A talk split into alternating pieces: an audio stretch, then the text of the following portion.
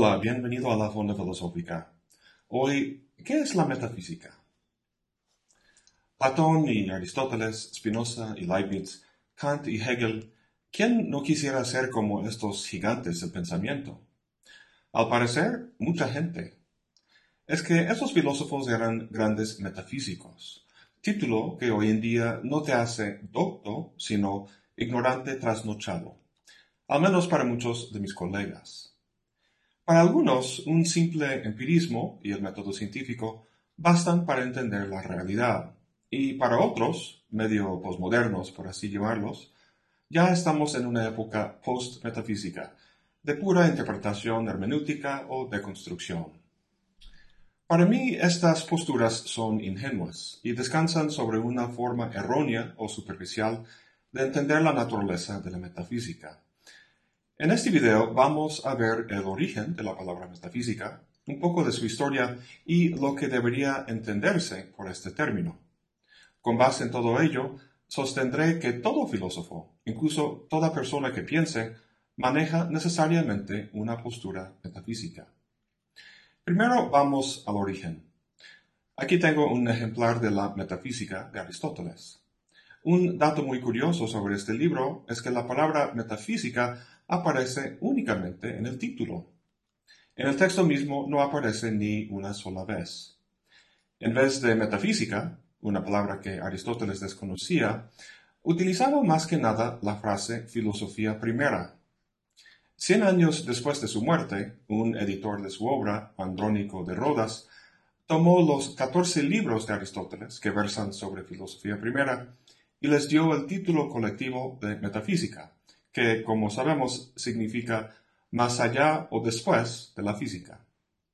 Es probable que Andrónico quería indicar a los que estudiaran la obra de Aristóteles que estos libros sobre filosofía primera, que trata de lo que es necesario y no cambia, deberían leerse después de sus libros sobre física, que trata de lo que es contingente y cambia. La metafísica o filosofía primera de Aristóteles se ocupa fundamentalmente del ser, del ser en tanto que ser. Usamos esa palabra no tanto como sustantivo, sino como verbo. Lo usamos para predicar algo de algo más. La casa es blanca, Juan es alto, hay tres manzanas. Aristóteles no estaba interesado en el ser de una cosa en particular, sino en el ser como tal y los diversos sentidos en que se dice o se predica. También reflexionaba sobre la causalidad, sobre la necesidad de postular una causa primordial o primera.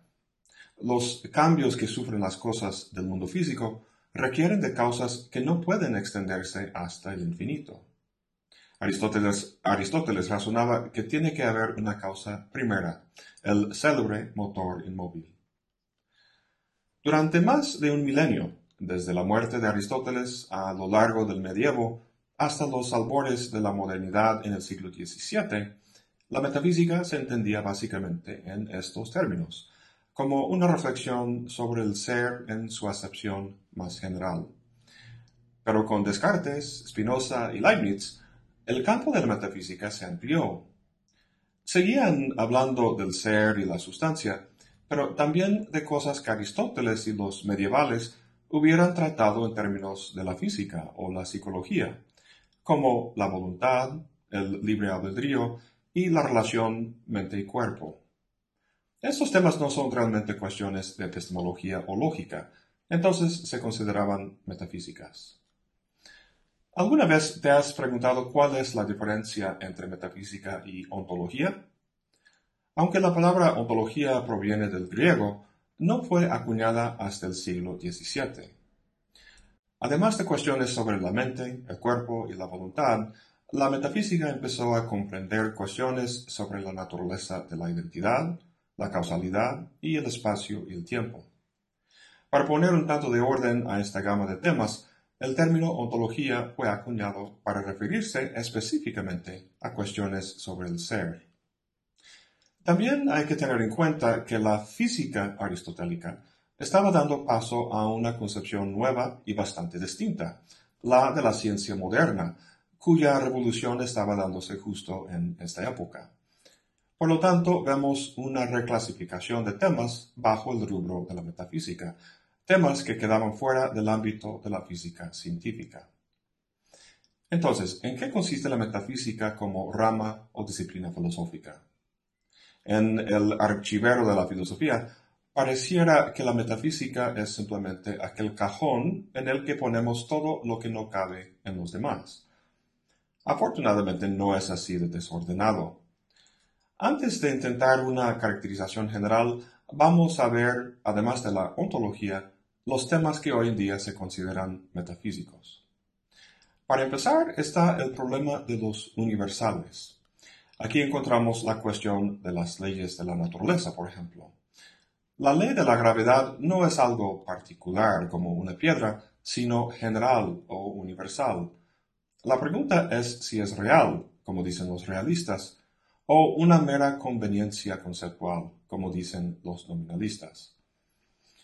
Además de este debate sobre los universales, están también la cuestión de la naturaleza de la causalidad, la libertad y el determinismo, la relación mente-materia, la identidad y el cambio, la modalidad, es decir, cuestiones sobre la necesidad y la posibilidad, la naturaleza del espacio y el tiempo, y los objetos y sus propiedades. Tomemos el ejemplo de un objeto común y corriente para ver los problemas metafísicos que surgen. Imagínate que estás sentado en el público para escuchar la orquesta sinfónica. ¿Qué es la orquesta? La palabra orquesta se refiere a algo, pero sabemos que ese algo no es un solo objeto compuesto de músicos, sino muchos objetos, los músicos, interactuando o colaborando entre sí. Es decir, si eliminas los músicos, no sobra ahí algún objeto que pudiera llamarse una orquesta. En tu mano tienes el programa del concierto. Eso sí es un solo objeto, ¿no? Sabemos que está compuesto de muchos átomos relacionados entre sí, sin embargo lo llamamos un solo objeto, a diferencia de la orquesta. ¿Por qué no decir que lo que tenemos en la mano es un montón de átomos relacionados entre sí al estilo de una hoja con marcas? Un problema adicional es el de la identidad. Una orquesta no es estática los músicos mueren, cambian de orquesta o se jubilan, y otros toman su lugar. A pesar de los cambios materiales, sigue siendo la misma orquesta. Lo mismo pasa con tu cuerpo. Las células y la sangre se cambian con una periodicidad frecuente. Sin embargo, sigues siendo la misma persona que eras hace un año. ¿Qué es lo que da cuenta de la identidad de algo sobre el tiempo? Si no es la materia, ¿Puede ser la forma, como decía Aristóteles? Todas estas preguntas son metafísicas. ¿Por qué? Porque no basta la mera observación o un experimento científico para resolverlas. Tomemos el ejemplo de la causalidad. Enciendes un cerrillo y sale una llama. Dirías que el acto de encenderlo produjo la llama, causa y efecto. David Hume no está tan seguro. Diría que esa causa que observas en el mundo no es más que un nombre que das al observar la unión o conjunción de dos cosas en tu experiencia. Ese concepto es algo que impones tú. Es obvio entonces que la mera observación no puede resolver la duda sobre la naturaleza de la causalidad, ni tampoco algún experimento científico. Lo único que un experimento puede hacer es demostrar la falsedad de una hipótesis. El científico hace una predicción basada en la hipótesis y observa los resultados a ver si se da. Pero, ¿qué es lo que observaría? Solo la conjunción de dos cosas en la experiencia. Una conjunción que sería totalmente compatible tanto con la realidad de la causalidad como con la mera asociación psicológica que propone Hume. Entonces, vemos que la reflexión metafísica no puede acudir a cuestiones empíricas, y que por tanto es a priori. Simplemente abrir los ojos a ver qué te dice la experiencia no basta para resolver estas cuestiones. Los positivistas lógicos del así llamado Círculo de Viena criticaban mucho la viabilidad de discursos metafísicos. Para ellos, las proposiciones metafísicas carecían de sentido. Una proposición tiene sentido si predicciones sobre la experiencia posible puedan hacerse con base en ella. Para ellos, la metafísica no hace predicciones sobre la experiencia, por lo que son puras galimatías sin sentido. Ahora bien, vamos a fijarnos en esa proposición de los positivistas. El significado de una proposición consiste únicamente en las predicciones que hace sobre la experiencia posible. Sin duda, esta proposición tiene sentido para ellos, pero para que tenga sentido, según lo que establece la propia proposición, tiene que hacer alguna predicción sobre la experiencia. ¿La hace? ¿Podría alguna observación mostrar que es verdadera? ¿O algún experimento mostrar que es falsa? No. Desde el punto de vista de la observación científica, todo se vería igual, sea esta proposición verdadera o falsa. El mismo Wittgenstein se encontró en la misma situación paradójica al terminar su primer libro, el Tractatus Lógico-Philosophicus. En él, Wittgenstein quería entender la naturaleza del lenguaje y los límites del sentido que podría expresarse en él. Su conclusión es que sólo las proposiciones de la ciencia natural tienen sentido. Sin embargo, entre todas las proposiciones que componen el Tractatus, no se encuentra ni una sola que sea de la ciencia natural. Todas son metafísicas, al igual que la de los positivistas. Vamos a nuestra pregunta inicial. ¿Qué es la metafísica? A veces se puede captar la naturaleza de algo al decir lo que no es. En general, cuestiones de valor no son tratadas por la metafísica, sino por otras ramas de la filosofía, como la ética, la estética, filosofía política y la epistemología. Estos son estudios normativos. Norman la acción o el pensamiento con valores como lo bueno, lo bello, lo justo o lo verdadero. En vez del deber ser, la metafísica trata, en primera instancia, de cuestiones del ser. Hemos visto que la ontología es aquella parte de la metafísica que se ocupa de ello. Pero trata no solo del ser, sino también de cómo las cosas que son se comportan. Una frase sencilla para recordar esto es ¿qué hay y cómo es?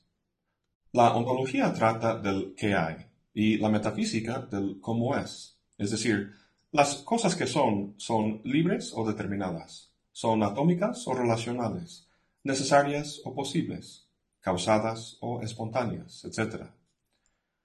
Además, hemos visto que estas no son cuestiones que la experimentación científica puede resolver, de modo que la metafísica es una reflexión a priori.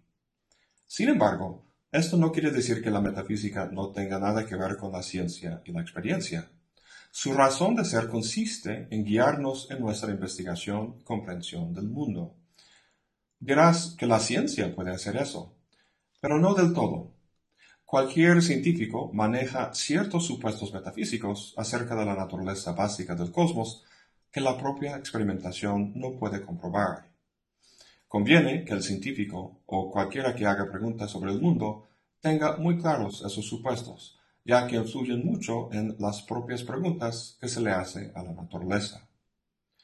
Charles Sanders Peirce una vez dijo, si encuentra a un hombre científico que pretende arreglárselas sin metafísica alguna, ha encontrado uno cuyas doctrinas están viciadas por la metafísica cruda y acrítica con la que están repletas. Si es tan importante la metafísica, ¿cómo debe proceder uno al pensar sobre estas cuestiones? Kant dijo que la metafísica no debe hacerse de forma dogmática, según el capricho de uno sentado en el sillón, sino de acuerdo con un análisis crítico del conocimiento humano y sus límites. El mismo Peirce desarrolló su metafísica con base en un profundo análisis lógico y fenomenológico. En todo caso, una metafísica totalmente desvinculada de la lógica y el conocimiento científico sería viciosa aunque la ciencia no puede dictar el proceder de la reflexión metafísica, debe de haber una relación de retroalimentación entre todos los campos fundamentales del saber filosófico, de manera que la totalidad tenga una coherencia y consistencia entre sí. En su célebre obra Hamlet, Shakespeare dice, Hay más cosas en el cielo y en la tierra, Horacio, de las que han sido soñadas en tu filosofía. Me gustan mucho esas palabras. Para poder ver esas cosas, hace falta alguien que sueñe, alguien que nos dé nuevos ojos para ver el mundo.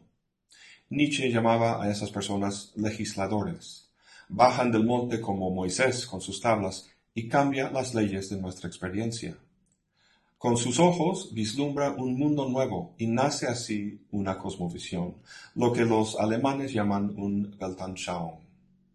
Si no fuera por la imaginación soñadora de Platón y Aristóteles, de Spinoza y Leibniz, de Kant y Hegel, entre muchos más, el mundo que habitamos hoy en día sería inconcebible y, en definitiva, mucho más pobre.